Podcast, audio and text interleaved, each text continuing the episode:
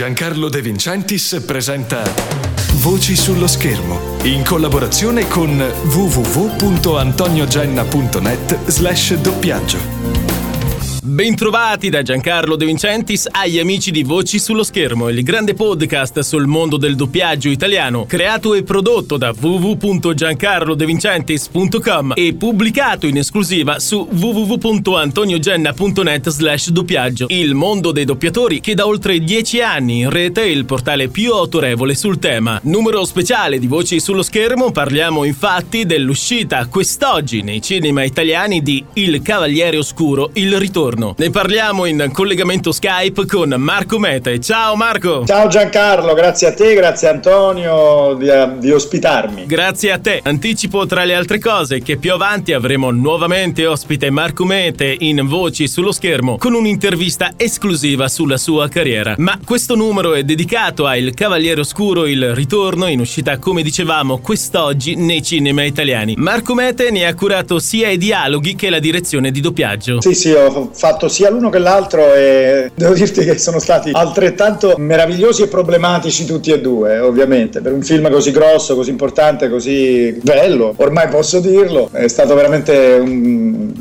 bellissimo lavorarci. Cosa ha richiesto maggiore profusione di energie? Guarda, eh, intanto mh, i dialoghi eh, hanno un tempo diciamo più lungo. Comunque, come ti dicevo, è stata strana la lavorazione di questo film rispetto ad altri perché ha avuto più complicazioni, perché Nolan è molto esigente per quello che riguarda le, le regole antipirateria, per cui con eh, Anna Laura Carano, che è la responsabile dell'ufficio edizioni della Warner, siamo andati una prima volta a vedere il film a Londra. Veramente Nolan voleva che tutti i, doppiaggi, i cast eh, dei doppiaggi europei andassero a Los Angeles a vedere il film, perché lui non voleva che il film uscisse da, da, da Los Angeles, la copia perché il film ancora non era neanche uscito in, in America e quindi aveva, non voleva che, che, il film viaggiasse. Ha fatto questa eccezione, siamo andati tutti negli uffici della Warner a vederlo a Londra e, due o tre mesi fa, quando era quasi completato e abbiamo dovuto firmare una non disclosure agreement, un foglio nel quale ci impegnavamo a non parlare minimamente del film, né in bene né in male, quindi immagina tu, cioè non potevamo fare commenti di nessun genere sul film. E abbiamo visto per la prima volta questo film. Dopodiché siamo tornati a Roma io ho cominciato a lavorare sui dialoghi del film, ho potuto rivedere il film nella sala della Warner che nel frattempo aveva una copia fisica in 35 mm e, ed è stata la copia che abbiamo mostrato agli attori che poi avrebbero dovuto doppiare il film. Dopodiché il film l'ho rivisto soltanto in fase di mix perché tutto il doppiaggio e tutto l'adattamento l'ho dovuto fare, l'abbiamo dovuto fare, compreso il supervisor Ray Gillon che qua saluto e ringrazio e Anna Laura Carano che anche lei ha partecipato attivamente al, al lavorazione del film, perché è venuta anche lei in sala a seguire, ha, abbiamo scambiato opinioni, pareri, divertimenti e, e, sconforti in alcuni momenti. Insomma, abbiamo dovuto lavorare su una copia che aveva il rotoscope, che non so se tu sai in che cosa consiste, ma è un tondo che chiude tutto il film lasciando aperto soltanto la visione del, del, del viso dell'attore e in alcuni casi anche soltanto della bocca dell'attore che parla. Quindi tutto il resto dello schermo è nero, non sai che cosa succede, quindi tutte le scene in cui gli attori sono fuori campo, in cui non, non c'è un attore che sta parlando, non c'è necessità di adattare la bocca sulla bocca, sul labiale,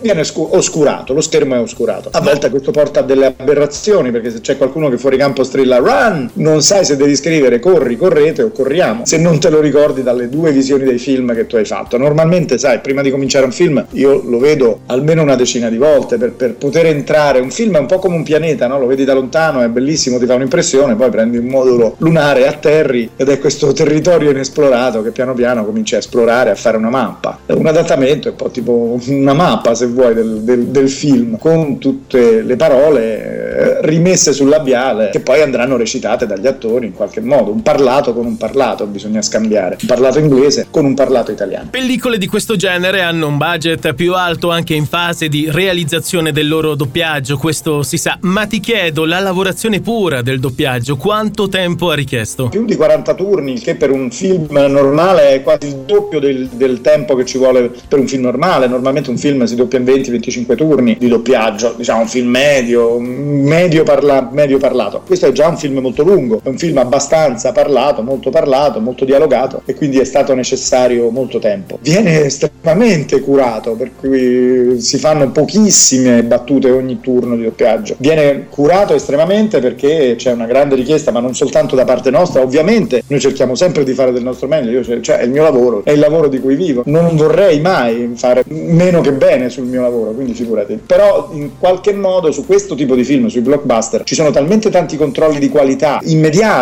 man mano mentre vai che, che vengono effettuati, per esempio per Bane, per Filippo Timi, che saluto e ringrazio anche. Per quello che riguarda lui c'era un effetto speciale sulla sua voce che hanno voluto provare appena noi abbiamo inciso le prime battute, abbiamo fatto poche battute, le abbiamo mandate a Londra, loro le hanno controllate qualitativamente per vedere se eh, potevano essere eh, vicine all'originale come qualità vocale e l'hanno effettata con lo stesso effetto, con lo stesso plugin che è stato usato per Tomardi nel mix originale del film. Quindi diciamo che c'è una cura quasi maniacale, un'attenzione quasi maniacale sul film. Forse a volte questa attenzione maniacale, questa necessità di essere così vicini all'originale, a volte può scontentare qualcuno perché si può cercare un suono che non è così vicino al suono cinematografico italiano al quale noi siamo abituati, ma è un, un, un tentativo di riprodurre un'interpretazione, cercando anche di dare interpretazioni perché Filippo Timi cioè, non, non, è, non, è, né un, un, doppiatore alle prime armi né, né, un attore che comincia, cioè un ottimo attore. Abbiamo, si è divertito lui e ci siamo divertiti molto anche noi a trovare delle soluzioni che potessero riprodurre il suono originale. Ovviamente Bane, per esempio, per farti un esempio, ha fatto una caratterizzazione molto british, cioè aveva del, dei tratti. Poi chi,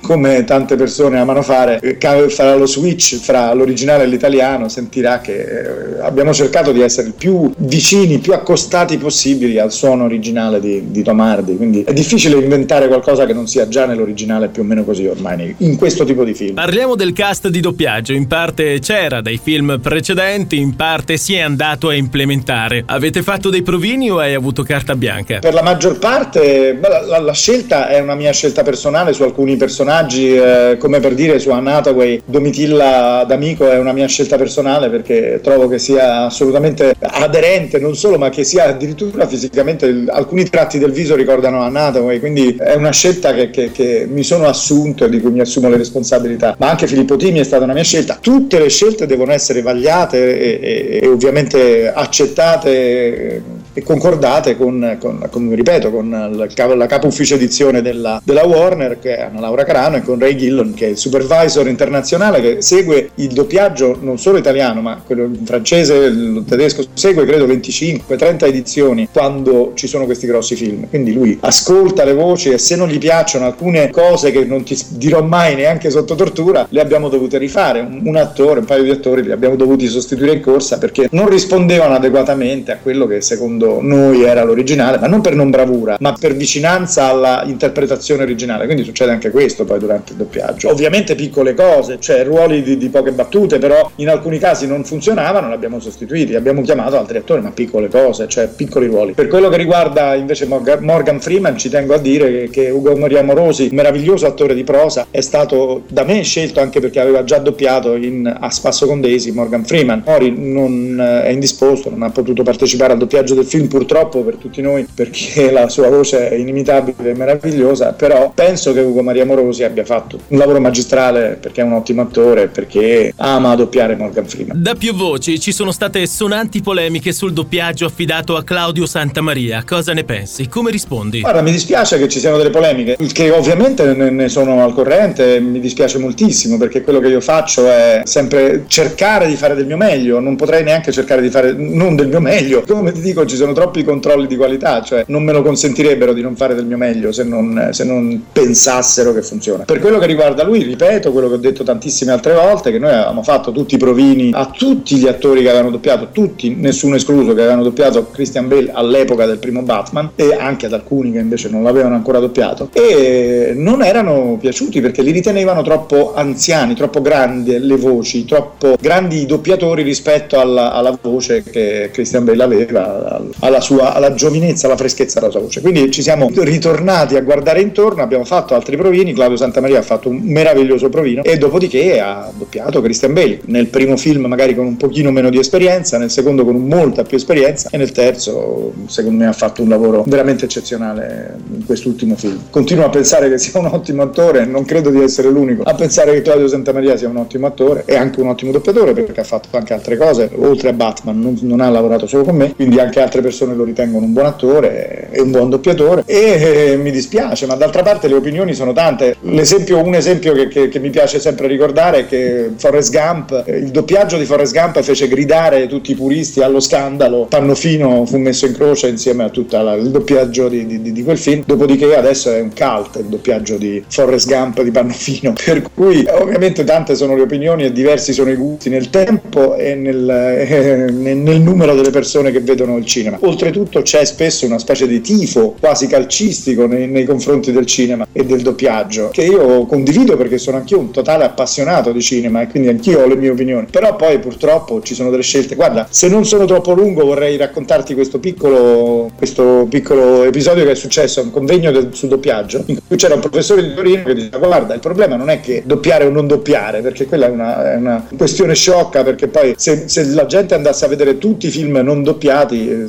ci sarebbero migliaia di cinema con i film in originale, invece evidentemente è una scelta che fanno in pochi purtroppo, purtroppo perché anche a me piace vederli in originale. E il problema, diceva lui, è che sarebbe bello fare per ogni film più doppiaggi, così avremo modo di scegliere, così come per un libro magari hai modo di scegliere su diverse traduzioni, quello sarebbe interessante. Purtroppo i costi non vengono incontro a questa possibilità, perché sarebbe interessante vedere per ogni film tre o quattro doppiaggi diversi e scegliere quello che, che, che, che più ci piace. Cambiamo un attimo argomento, spostiamoci sul lato pratico. Qual è l'impegno economico richiesto per doppiare un blockbuster come questo? Guarda, ci sono delle variabili. Intanto non, non, non mi occupo della parte economica, quindi anche volendo non te lo saprei proprio dire, perché sono fortemente ancorato alla parte artistica del doppiaggio. Io ho cominciato facendo l'Accademia d'Arte Drammatica, poi l'attore, il regista, l'autore. Come parte economica sono sempre stato un disastro totale, cioè non, meglio che non entro in nessuna impresa economica. Quindi non, non saprei dirti, non so dirti le cifre che, che vengono adoperate in un film del genere. Penso che costi un pochino di più dei film normali. Uno perché ci stanno 180 personaggi parlanti. Nei film di Nolan, anche nell'altro Batman, ce n'erano addirittura di più nel secondo. Erano 220 personaggi parlanti, quindi ovviamente richiede un impegno economico grosso. E due perché la lavorazione è una lavorazione delicata che richiede dei tempi lunghi, con grande attenzione. Facciamo pochi anelli a turno, facciamo, ripetiamo moltissime volte le scene, quindi eh, ovviamente tutto questo richiede un'attenzione, una cosa, è un, è un, è un valore che ha un costo, non so dirti un costo preciso, non saprei quantificare, non, saprei dirtelo. So che comunque il doppiaggio cinematografico ha dei costi diversi dal doppiaggio televisivo perché eh, ovviamente quello che tu vedi e ascolti va in delle proporzioni totalmente diverse, cioè su uno schermo di 30 metri e su un impianto acustico di, di, di qualità eccelsa. Spesso, non sempre, però spesso. Quindi le sale di doppiaggio impegnate nella produzione cinematografica non sono coinvolte in quella televisiva? Normalmente per il doppiaggio cinematografico a Roma, per, esempio, ci sono 4 o 5 stabilimenti preposti dove si fa il doppiaggio cinematografico. È difficile che poi il doppiaggio cinematografico venga fatto nelle sale dove si fa normalmente televisione, mentre invece può capitare spesso che qualche serie televisiva più eh, delicata o che ha un budget più elevato oppure che richiede una lavorazione più, eh, più specifica venga fatta nelle sale dove si fa cinema. Le sale dove si fa cinema, diciamo, sono delle sale con delle tarature un pochino più speciali, hanno un, un'acustica migliore, hanno, insomma, hanno un'attenzione dei macchinari un pochino più, a volte più speciali, dei microfoni un pochino più delicati, però cioè, questo non esclude che ci si possa fare dentro anche televisione. Negli stabilimenti dove normalmente si fa serie televisive, magari soap, un pochino meno, che richiedono una, un'attenzione un pochino meno specifica, è difficile che poi uno riesca a fare del cinema facendolo funzionare. Tornando anche all'attenzione tecnica che viene impiegata per realizzare un film di questo genere? Esiste anche una posizione standard dal microfono, una distanza ideale? Ah, in che senso? Vuoi dire tipo Amendola che stava attaccato al microfono? Ma guarda, ormai anche quella viene stabilita in maniera eh, quasi maniacale, ti mandano le foto con la distanza dal microfono, non puoi... Ormai il digitale ci ha costretti a un'attenzione totale, non ci possono essere rumori in sala mentre tu stai... cioè frusci, voglio dire, uno la camicia, ecco, se tu mi senti,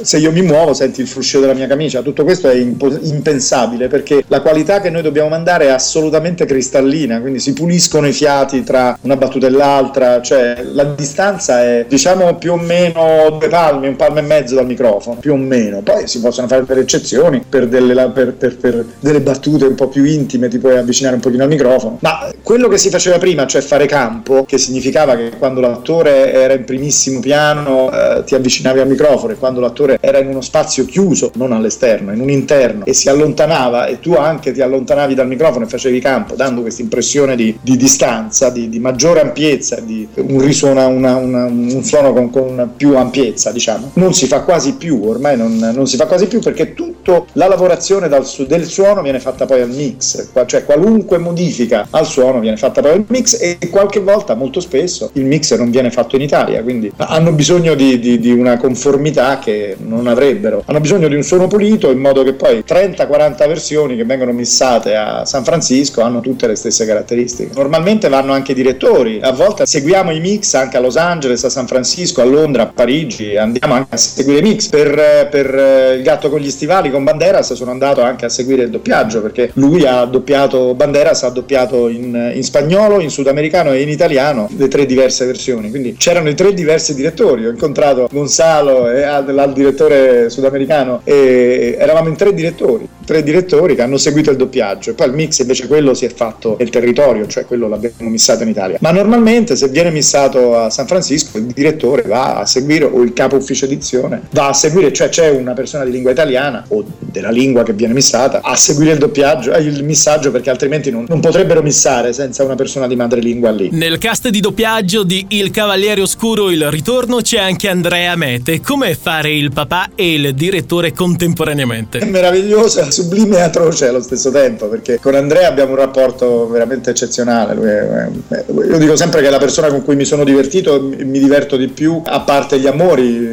però insomma è la persona con cui ho riso di più nella mia vita, eh, a parte gli amori. E quindi eh, ho un affetto, un amore sconfinato nei suoi confronti. Non viviamo insieme perché lui vive per conto suo già da tempo, quindi spesso vederlo in sala è una delle poche occasioni che ho per rincontrarlo e per passare qualche minuto o qualche ora insieme. E lavorare insieme è complicato perché ci sono delle dinamiche fra padre e figlio che sono complicate, perché anche non, non, non avendo polemiche specifiche, se uno non le ha, però magari la voglia di far fare bene a lui che ho io e la voglia di far bene per non deludere me che a lui ci portano magari a volte a lui a non fare come vorrebbe e io a accettare delle cose che lui fa, cioè ci potrebbero portare, perché poi in casi come il Cavaliere Oscuro, per dire, ci sono dei supervisor o c'è il capo ufficio edizione sala, quindi c'è un, uno staff, un team che, non, non è, che toglie di mezzo queste dinamiche fra padre e figlio e per me a quel punto diventa un attore come un altro, da trattare male o bene a seconda di come sta facendo. Fantastico,